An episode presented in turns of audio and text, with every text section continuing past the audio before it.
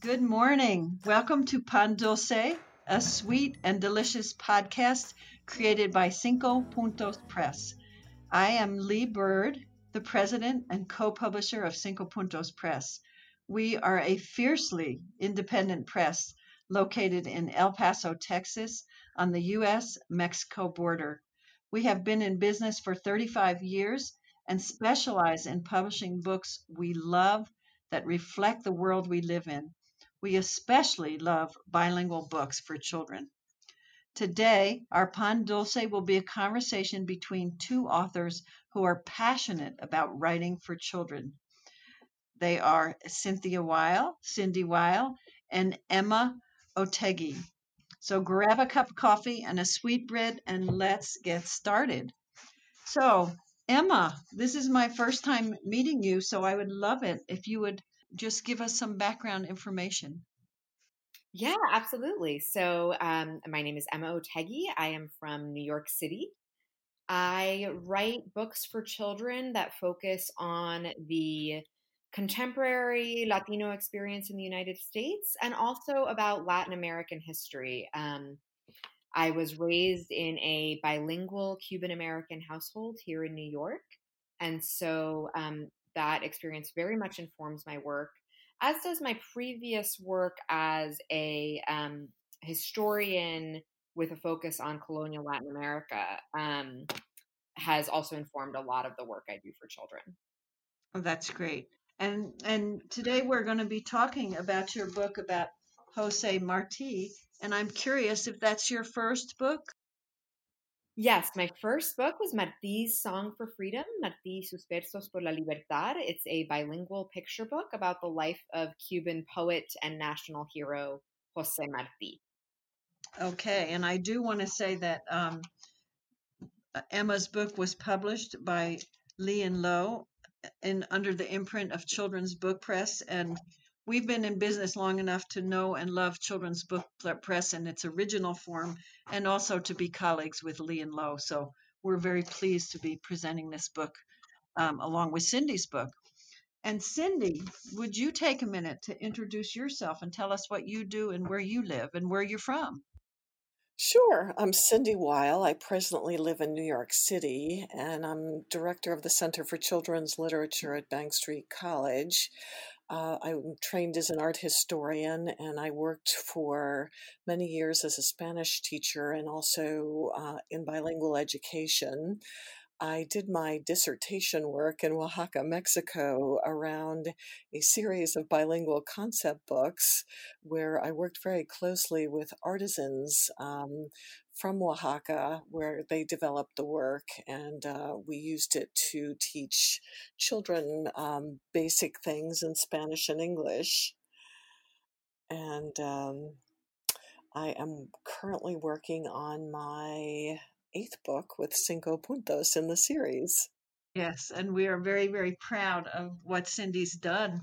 The book that we're that she's going to be talking about is um, well, she can talk about any of her books that she'd like, but the book that we have before us today is Let's Work, which is an early concept book um, talking about the different things that people do in their lives using figures that are no bigger than your thumb, maybe quarter. They're very tiny and they're they're woven, so they're quite lovely. Um, Cindy, and no, yeah, and let's start with Emma. Emma, um, how did you come to decide to write books for young children? And and actually, your book that you've written about Jose Marti is actually for elementary age children. So, how did you come to write for that age group? And have you um, also extended yourself to write for other age groups? Yeah. Um, so I have always been interested in children's books. When I was in high school, I used to volunteer at the public library at Story Hour. And I just fell um, completely in love with picture books and with children's books more more broadly.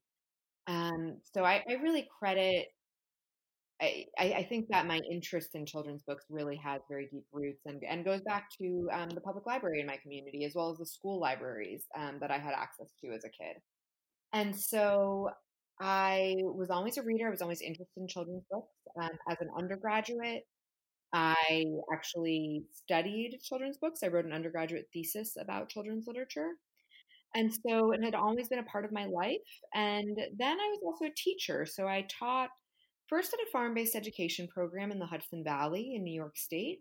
And then later on as a K through 8 Spanish teacher at a parochial school. Um, and during that time when I was teaching Spanish, I had all of the grades. Um, because when you're at a school where Spanish is a special, you actually just see see all of the kids. Um, it was once a week for the elementary school and twice a week for the middle school students. And so I got exposed to a lot of different age ranges and I got to think a lot about how to talk to kids about Latino culture and identity and history. Um, and then that continued when I went to graduate school.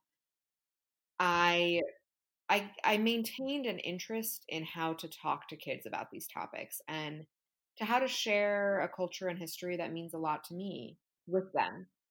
And so I I felt that I was learning all of these fascinating and interesting things about about history, about history um, in Latin America, about certainly about you know connections between Spain and Latin America, and and also about connections between the US and Latin America and how we got to be where we are right now with a quarter of children in the United States being Latino and and what does that world look like and how can we celebrate um, these children and also how can we how can we make sure that our histories and our stories are being told? And so I really became interested in how you communicate um, how you communicate big and difficult concepts to children and so i i never really stopped writing for children i just kept at it. That's great. That's great and and history of a country that's not the us at this point in time because us history is the focus of course here history about other countries is really critically important and we we see that in el paso about mexican history as well. Cindy how did you come to publish books for young children? How did you get to that spot?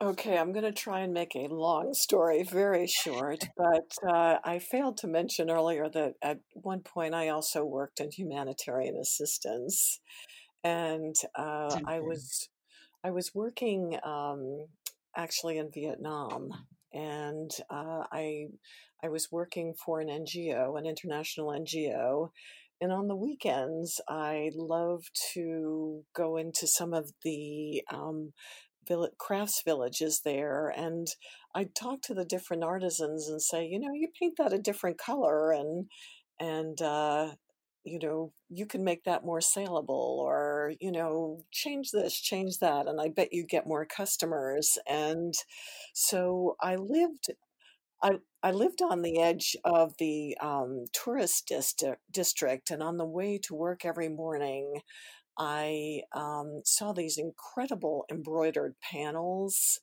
um, that that they were so lovely. But I I could see technically they were very beautiful, but the colors weren't vibrant. Um, they just they needed some help so one day i was in a tourist cafe and uh, I read about this embroidery village. Um, and I ended up meeting the uh, head artisan of the village, and I brought him antique woodblock prints to copy. Um, and the effect was so lovely. I looked at it and I thought that would make a fantastic children's book. Uh, so that so that was my first book, Ten Mice for Tet, and um, when I came back to the United States to do my doctoral work, um, I was casting about for a dissertation project, but also more projects working with artisans. And I remembered my time in Oaxaca, Mexico, and the beautiful popular arts there. And so I thought, you know, I remember those beautiful wooden um, creatures they they make in Mexico, and wouldn't that make a cool alphabet book? Um, so working on an alphabet book uh, with some local artisans um, became the focus of my dissertation, but it also became my first book, Abecedarios, with Cinco Puntos Press. Um, and so, again, we're now working on our eighth book together, and it's really my pleasure to see these artisans recognized for their lifetime achievements in, in these books. So it, it sounds to me that both of you are in your work working with children is you're trying to show them different things and bring different things to their attention that maybe they wouldn't otherwise see or um, or hear about. So so what do you think?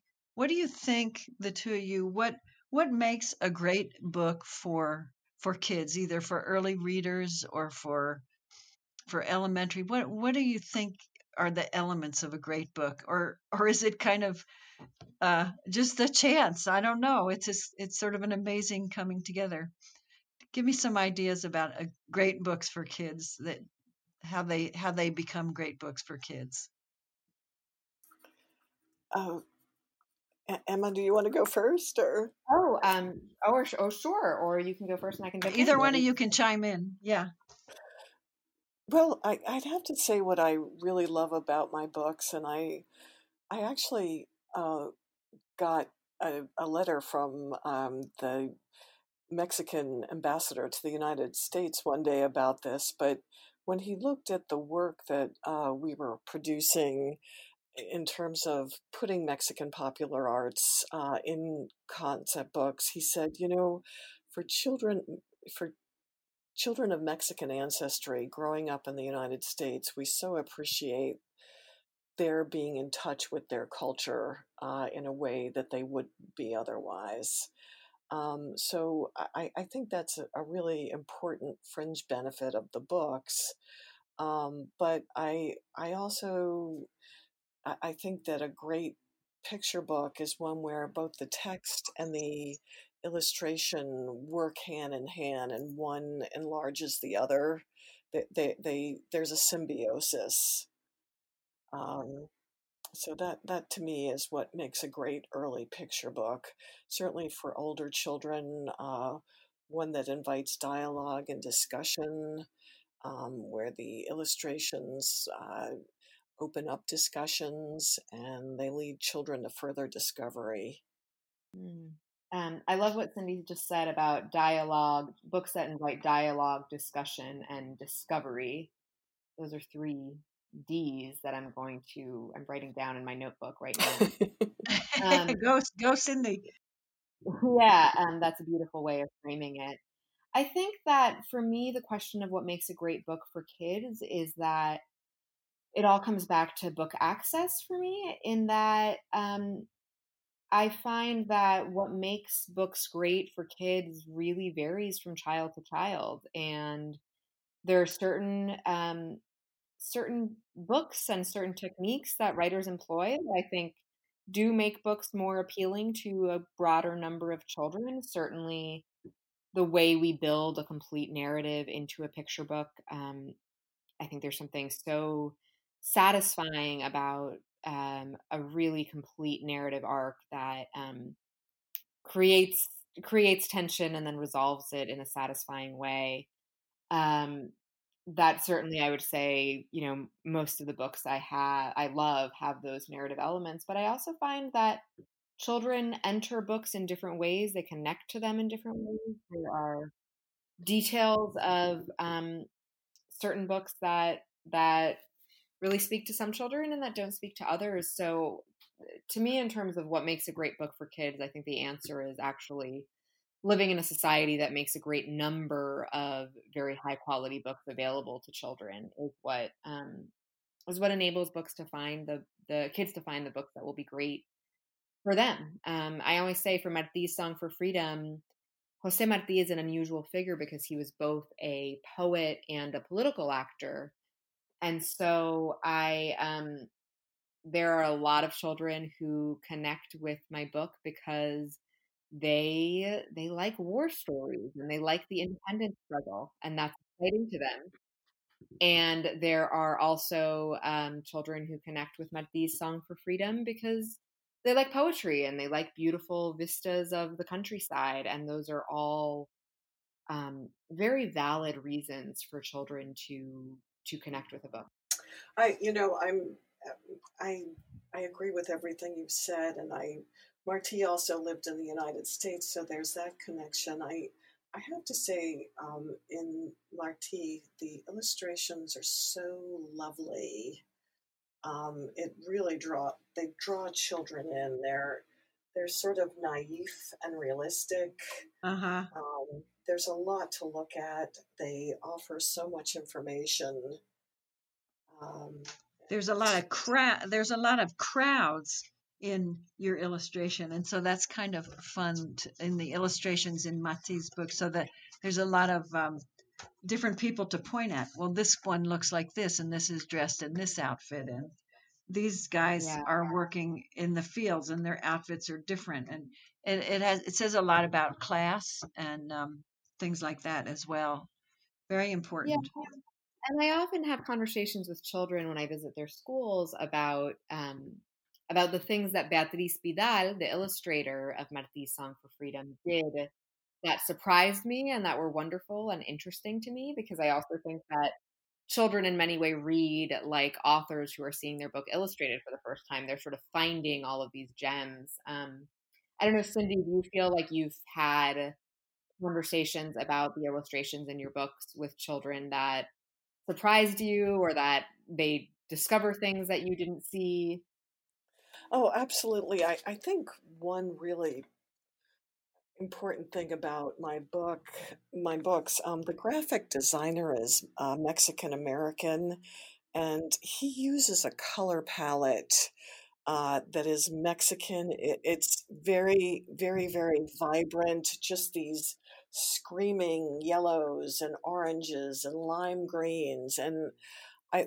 This is to toddlers. I, I, I they're so attracted to the Mm. colors in these books. Um, yes and of course the you know i'm i'm a firm believer that cute sells and um, i i you know the the images are really cute and they're very appealing to children um so and I, I do yeah I do think the the design the by El Paso designer Sergio Gomez, whose father was an artist who grew up in Parral. So I think that um, his sense of of the the Mexican backdrop or the Mexican aesthetic is really strong, and that really adds to to the design of your early concept books. absolutely but the vibrancy really attracts young children just the vibrancy of the colors is i i just see toddlers you know there'll be a pile of books and they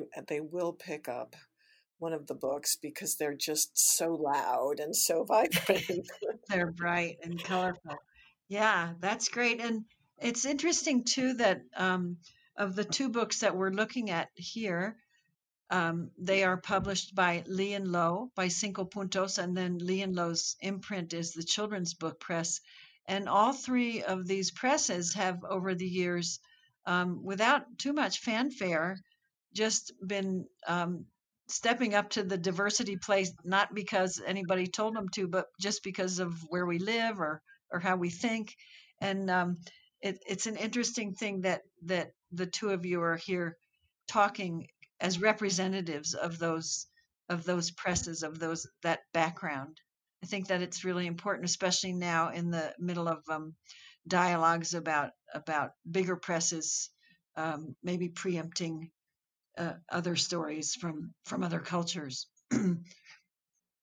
yeah, no it is interesting how suddenly everyone else has gotten on the bandwagon right. uh, with Yeah. the work, work those two publishers have done for years and and Yeah. and children children's book press was doing this way back in the beginning so we we've always admired their work and are glad that lee and low um, was able to work with them and, and pick up that imprint it's very important Yeah, I think that um, I mean one of the things about working on Marti's Song for Freedom at Lee and Low Books that was very interesting. Um, I, I- it was interesting, and it shouldn't be. I wish it were more often the case, but that I do think was a really special thing about the editorial process of that book is that um, basically everybody who worked on the book was a um, was Latina themselves. I mean, so my agent Adriana Dominguez is um, Uruguayan American. My editor Jessica Echeverria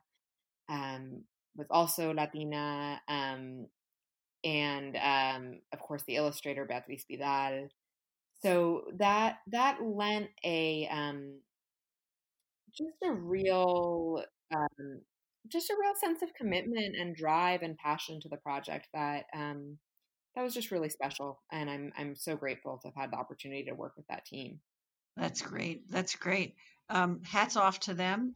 I would like to know what from either of you what your next book is cindy i kind of know what your next book is but let's, let's talk about it and emma also i'd like to know what you're working on next or what's coming out next. So, Cindy, why don't you go first?